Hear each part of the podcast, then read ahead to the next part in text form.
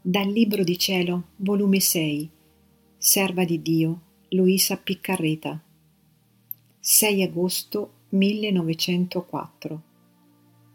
La privazione è pena di fuoco che accende, consuma, annienta, e il suo scopo è distruggere la vita umana. Questa mattina me la sono passata amarissima per la privazione del mio sommo ed unico bene. Era tanto il dolore della privazione che trovandomi fuori di me stessa, per l'anima era tanta la pena, che la stessa pena le somministrava tale fortezza che ciò che trovava voleva distruggere, come intoppo per trovare il suo tutto, il Dio, e non trovandolo gridava, piangeva, correva più che vento.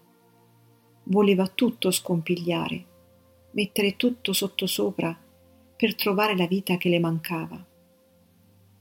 Oh privazione, quanto intensa è la tua amarezza. Il tuo dolore è sempre nuovo e perché nuovo, l'anima sente sempre nuova l'acerbità della pena. L'anima mia sente come se una sola carne si separasse in tanti brandelli e tutti quei brandelli chiedono con giustizia la propria vita e solo la troveranno se trovano il Dio più che vita propria.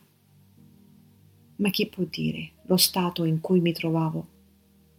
In questo mentre vi sono accorsi santi, angeli, anime purganti, facendomi corona intorno ed impedendomi il correre, compatendomi ed assistendomi ma per me era tutto inutile, perché in loro non trovavo colui che solo poteva lenire il mio dolore e restituirmi la vita. E più gridavo piangendo, ditemi, dove, dove lo posso trovare? Non indugiate ad indicarmelo, che più non posso. Onde, dopo ciò è uscito da dentro il fondo dell'anima mia, che pareva che fingiva di dormire senza prendersi pena della durezza del mio povero stato. E ad onta che lui non si dava pena e dormiva, al solo vederlo ho respirato la propria vita come si respira l'aria, dicendo Ah, sta qui con me. Ma però non ne sente da pena nel vederlo che neppure mi dava retta.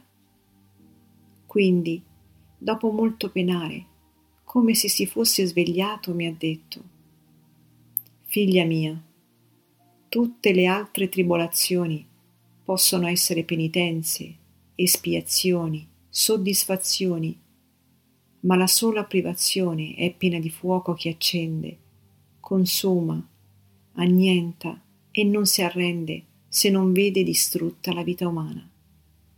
Ma mentre consuma, vivifica e vi costituisce la vita divina.